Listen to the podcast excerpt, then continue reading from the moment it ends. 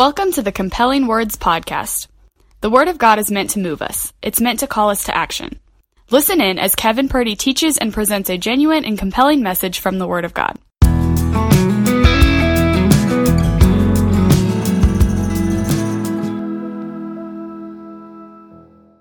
Well, after Jesus' death and after his resurrection, and before he ascended, before he left uh, to to be with his Father until he returns again.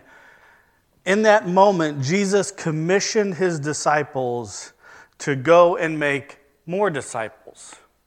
You remember that? We call that the Great Commission.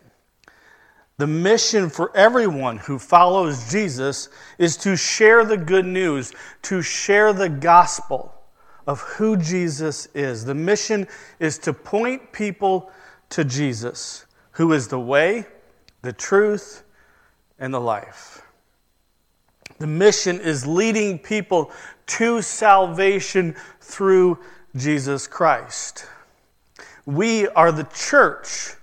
We are the people of God, saved by grace and called to that mission. Too often, unfortunately, in our world today, we sometimes act as if attending church is all that being a Christian means. We act like the only thing that a Christian is meant to do is attend church. Oh, and maybe be a nice person outside of church. That's kind of where we settle with. We forget that we have a mission that we are meant to live. We, are, we forget that we are commissioned to make disciples. After Jesus, when the church first began, the people of the church, they went out and they lived their lives. And as they lived their lives, they were sharing the gospel and they were telling people about Jesus. And then on Sunday, they would come together in the church, as the church, to worship together. And when someone they knew decided to trust Jesus as Lord and Savior and become a Christian, then that person would join with them as members of the church. Here's what the Bible says about the early church. In Acts 2, verse 42 and verse 47, it says, They, meaning the early Christians, they devoted themselves to the apostles' teachings. The apostles were teaching about Jesus, so they were devoted to learning about Jesus, and they were devoted to the fellowship. They were devoted to being together, to the fellowship, and they were devoted to the breaking of bread. When they met together, they took communion together in memory of Jesus, and it says that they were devoted to prayer. Praising God, lifting Him up, singing in worship, and enjoying the favor of the people. And the Lord added to their number daily those who were being saved. That's how the early church functioned. They met together on Sunday, but then they lived their lives as the church outside of that Sunday morning gathering. And when those that they knew learned about Jesus through them, they then joined with them as the church. Hebrews 10:25 says this. It says, "Let us not give up meeting together as some are in the habit of doing, but encouraging one another." And all the more as you see the day approaching. I don't, I don't know if you listen to the Christian radio station, our local Christian radio station, WBGL, but their morning show recently posted a question online. It was a very simple question. All they asked in this post, or when they were on the, the radio broadcast, they said, Where do you go to church? That was the question. Over 5,000 comments were made. I was so encouraged to see those comments and to kind of look through them, just kind of skim through some of them, and to hear people either just giving the name of the church that they worship together with, or sharing a nice positive testimony about their church. I even saw Rossville Church of Christ mentioned a couple times. It's so good to have a church family to be part of. Another good question to consider is this question Why do you go to church? Why do you go to church? We're meant to be a community. We're meant to be a family. We are meant to live our faith together. We need each other for encouragement and for support. We need one another to challenge each other. We need to hold one another accountable. This morning in the adult Sunday school class, Eric was talking about when Nathan, as the prophet, confronted David with his sin. We need to sometimes confront one another. We need to be there to hold each other accountable. We need the discussion and the corporate learning from Scripture. And we need to pray together and we need to pray with each other. Yes, God wants us to come together for worship. That's what God wants. And I believe that our worship is pleasing to Him. But is that all God wants? Is that all that God wants? Is there more to being a believer? More to being a disciple? Is there more to being a Christian than just attending church? We've been looking at the Proverbs, some of the Proverbs that are written in the Old Testament. And in Proverbs chapter 21, verse 3 happened to catch my eye. So if we read that, Proverbs 21, verse 2 and verse 3, here's what it says it says, a, a person may think their own ways are right, but the Lord weighs the heart. To do what is right and just is more acceptable to the Lord than sacrifice. Now, when Proverbs, was, when Proverbs was written, worship was centered on the giving of a sacrifice as Megan shared this morning with worship, uh, talking about the altar. At that time in history, worship was all centered around this sacrifice. People would honor God by giving him a sacrifice. They would give an unblemished lamb, the best of their bunch. But this proverb here in Proverbs 21, it tells us something very, very telling. It tells us that God is looking deeper than the sacrifice. God looks even deeper than our worship. God looks within our hearts. That's where the Lord looks. He's looking within our hearts. Is our faith all about a Sunday morning at church? Or is our faith a 24 7 transformation of who we are? Here's how the Message Bible paraphrases this verse it says, Clean living before God and justice with our neighbors means far more to God than religious performance. God is pleased and God is honored when we do what is right and what is just. It reminded me of another story from the Old Testament, a story from the Old Testament history that reminds us that God does expect more than just our worship, God expects our obedience. Our obedience means even more than our worship. At this point in history, Saul is the king, and God has told him as king to rise up against the Amalekites. God said, Take them out, destroy them, destroy them all. And now let me just say that's hard to hear. That, that's hard to hear. This is one of those times where you're reading the Bible and you come across this and it kind of shocks you. You kind of go, wait, what? What's going on? The Amalekites were a nomadic tribe of people, and repeatedly through the years, they had tried to take out and annihilate the Jews, the people of God. They were trying to destroy them. They were bent on destroying them. But God, at this point in history, is confronting them. He's confronting their oppression and their aggression, and he told Saul to put an end to it. This was God calling for a purge, and his command was clear. In 1 Samuel 15 3, it says, Now go attack the Amalekites and totally destroy all the belongings to them. Do not spare them, put, to, put them to death men, women, children, infants, cattle, sheep, camels, and donkeys. And I wish I didn't have to read that. I wish I could just ignore that. Why would God have the Israelites annihilate an entire group of people, women and children included? And I honestly don't know if I have a good answer. It's just hard.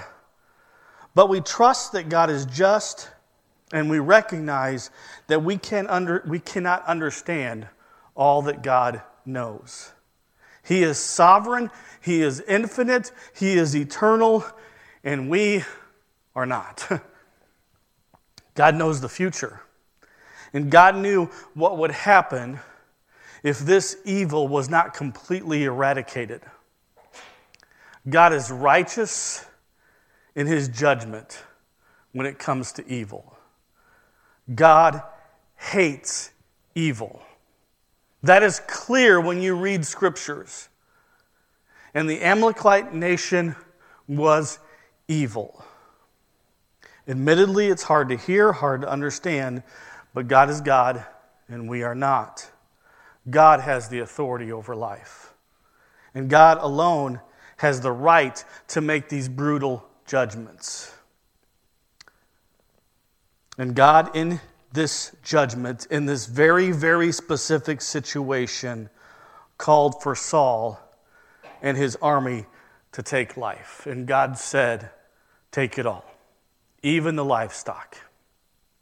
But that's not what Saul did.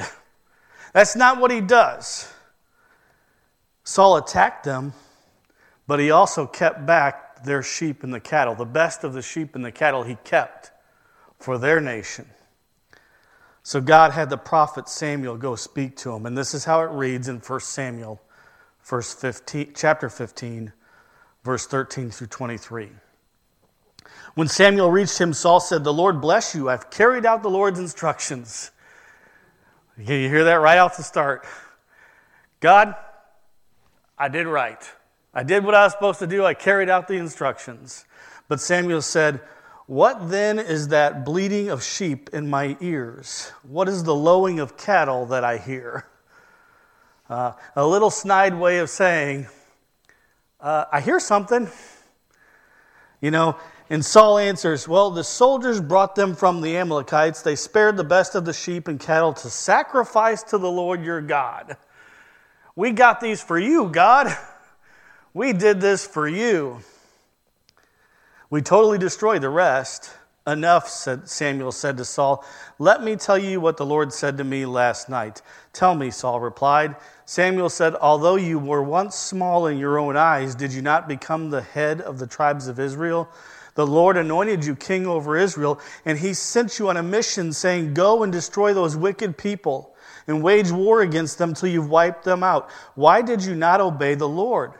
Why did you pounce on the plunder and do evil in the eyes of the Lord? But I did obey the Lord, Saul said. I went on the mission the Lord assigned me. I completely destroyed them and brought back Agag, their king. The soldiers took sheep and cattle from the plunder, the best of what was devoted to God, in order to sacrifice them to the Lord your God. But Samuel replied, Does the Lord delight in burnt offerings and sacrifices as much in obeying the Lord? And here it is. Listen to this, is what he says. He says, To obey is better than sacrifice, and to heed is better than the fat of rams. For rebellion is like the sin of divination, and the arrogance like the evil of idolatry. God calls us to do what is right. Even when doing what is right is hard for us to understand. We do right when we do what He says. We do what is right when we do what God says, even when we don't understand why. Saul probably thought, hey, it's good. We've taken them out. It's gone just like God said. And look, they've got some pretty good livestock that we could take and we could use to sacrifice for God. Wouldn't God be pleased with this? But He's not doing what God said. We do right when we do what God says. And listen, please hear my heart on this. Please hear my heart on this. There are some things that God has called us to that I don't understand. There are some things that God has called sin, and I really don't know necessarily why. There are some things that I want to be okay with, some things that I personally don't understand why they're wrong. But because God clearly calls it a sin, it is a sin, and I will treat it that way. I may not understand it, I may not be able to explain it, but if God says it, then I'm going to follow it. Because God's ways, His understanding is greater than mine. I don't have to understand it to trust what God says about it. There are some things that God expects and calls us to that are not easy to do. It makes us uncomfortable. A quick example I remember the first time Leanne and I started talking about tithing. And I thought, this doesn't make sense. I want to pay my bills first and then, you know, kind of figure out where I can give to God. Because I got to take care of my bills first. And God spoke into that and He said, No, I'm at the top. Tithe first and then take care of the bills. That wasn't easy to do at that time. Didn't make sense.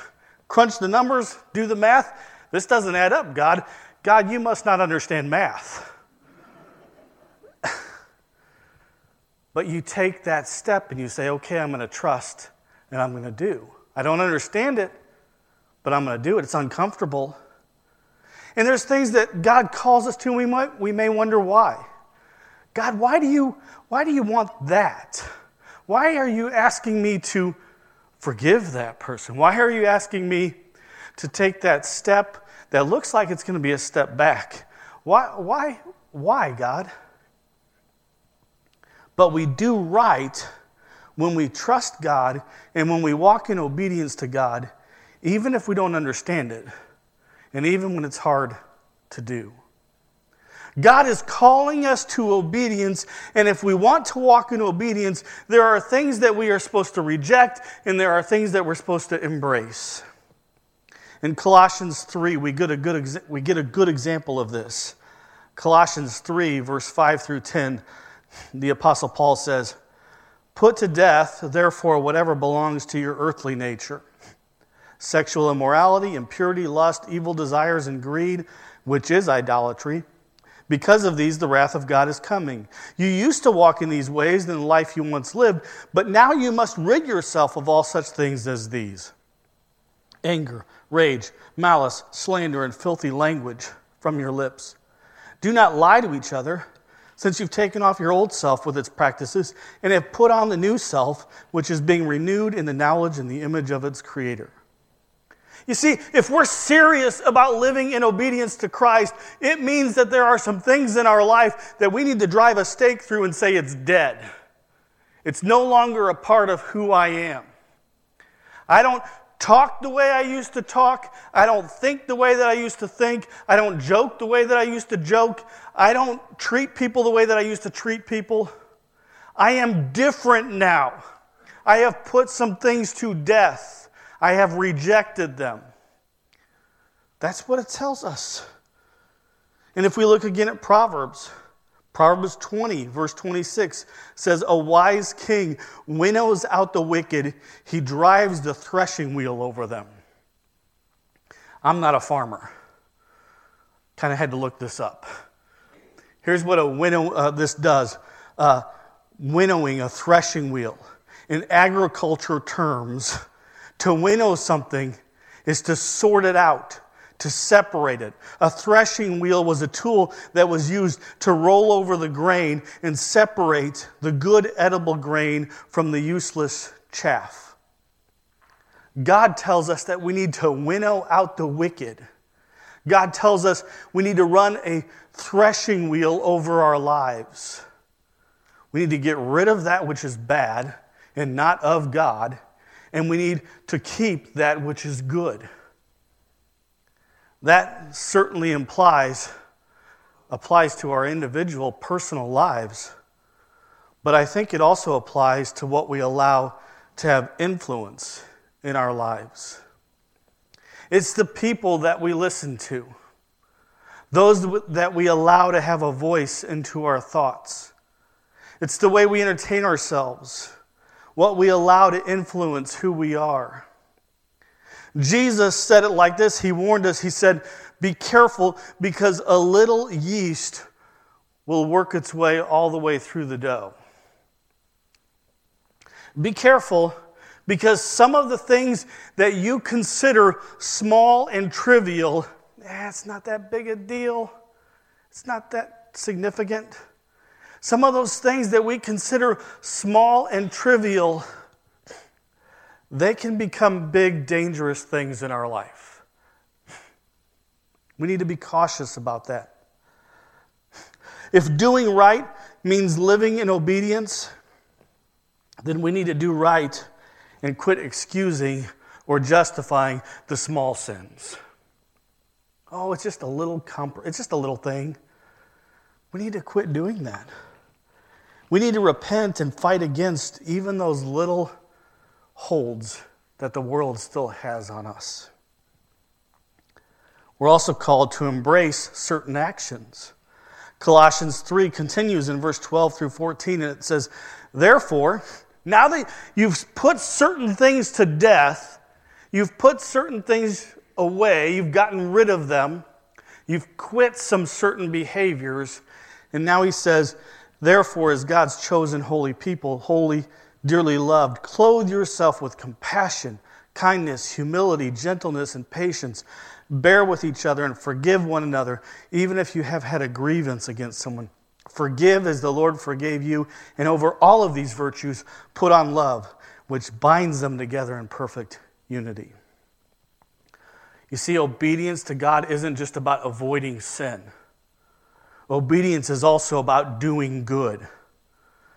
We are the church. We are the people that are saved by the grace of God. And for the life of me, I do not know why some of the meanest people that I've come across are people in the church.